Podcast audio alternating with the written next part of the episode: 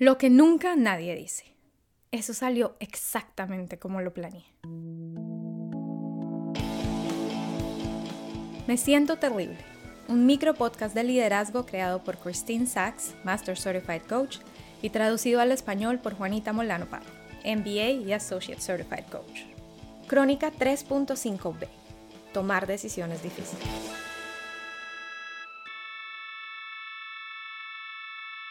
Antes de empezar la traducción de esta crónica, quiero hacer la salvedad que la situación del coronavirus ha evolucionado muy rápido. Y este episodio fue escrito antes del 15 de marzo, fecha en la que la ciudad de Nueva York decidió cerrar los colegios públicos. Bienvenidos a la segunda crónica que se enfoca en los retos o conversaciones que han surgido a raíz del coronavirus. Nuestra hija estudia en un colegio público de la ciudad de Nueva York. Para los que no lo saben, los colegios públicos de esta ciudad han decidido continuar abiertos indefinidamente. Como se pueden imaginar, hay muchas opiniones alrededor de esta decisión. Y el argumento que ha presentado la administración de los colegios públicos es que hay un gran número de niños y niñas para quienes estos colegios son el único lugar donde reciben abrigo y comida. Básicamente son personas sin hogar.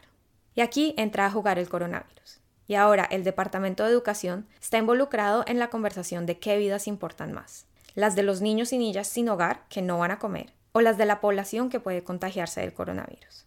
No sé ustedes, pero yo nunca querría estar a la cabeza de tratar de contestar esta pregunta.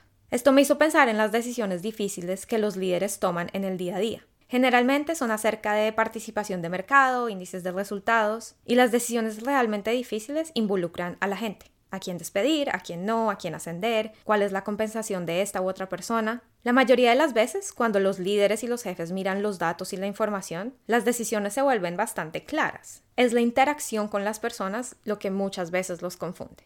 Aquí entra a jugar el coronavirus. Ahora estas decisiones se sienten aún más pesadas porque ahora estamos decidiendo entre mantener los negocios abiertos y operando para que la gente tenga una paga y la sociedad siga funcionando o la salud de la gente.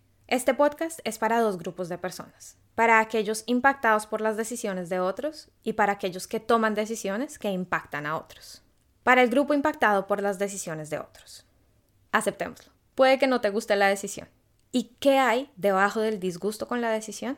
¿Cuál es la necesidad que alimenta la respuesta emocional del disgusto? Porque lo que he aprendido de las personas en mi trabajo es que lo que dicen y lo que quieren decir o lo que necesitan muchas veces es diferente.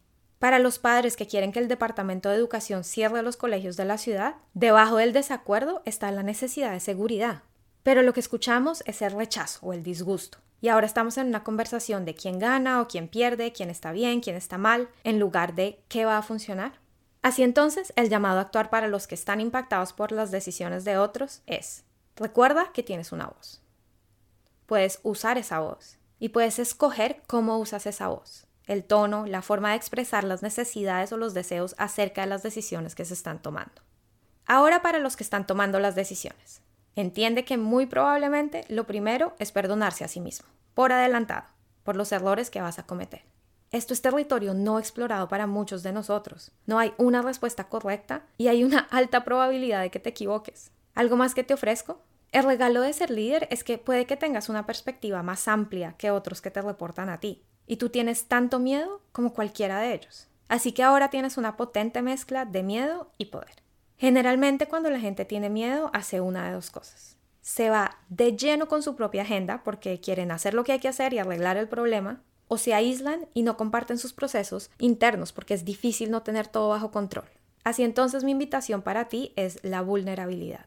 Compartir tu proceso, compartir lo que sabes, sabiendo que tus decisiones pueden cambiar y puede que no le apuntes a la decisión correcta en el primer intento. Ese nivel de vulnerabilidad y transparencia puede aportar mucho para aliviar el miedo de tu equipo y que ellos estén contigo en este territorio no explorado. Los llamados a actuar son entonces, si eres de los impactados por las decisiones de otros, recuerda que tienes una voz, que puedes usarla y que tú decides cómo usarla. Si eres de los que toma decisiones, perdón y vulnerabilidad. Nos vemos la próxima semana. Puedes visitarme en mi página web www.jumpcoaching.co y continuar la conversación en el Christine Sachs Coaching Community en www.christinesaxcoaching.com. Hasta la próxima.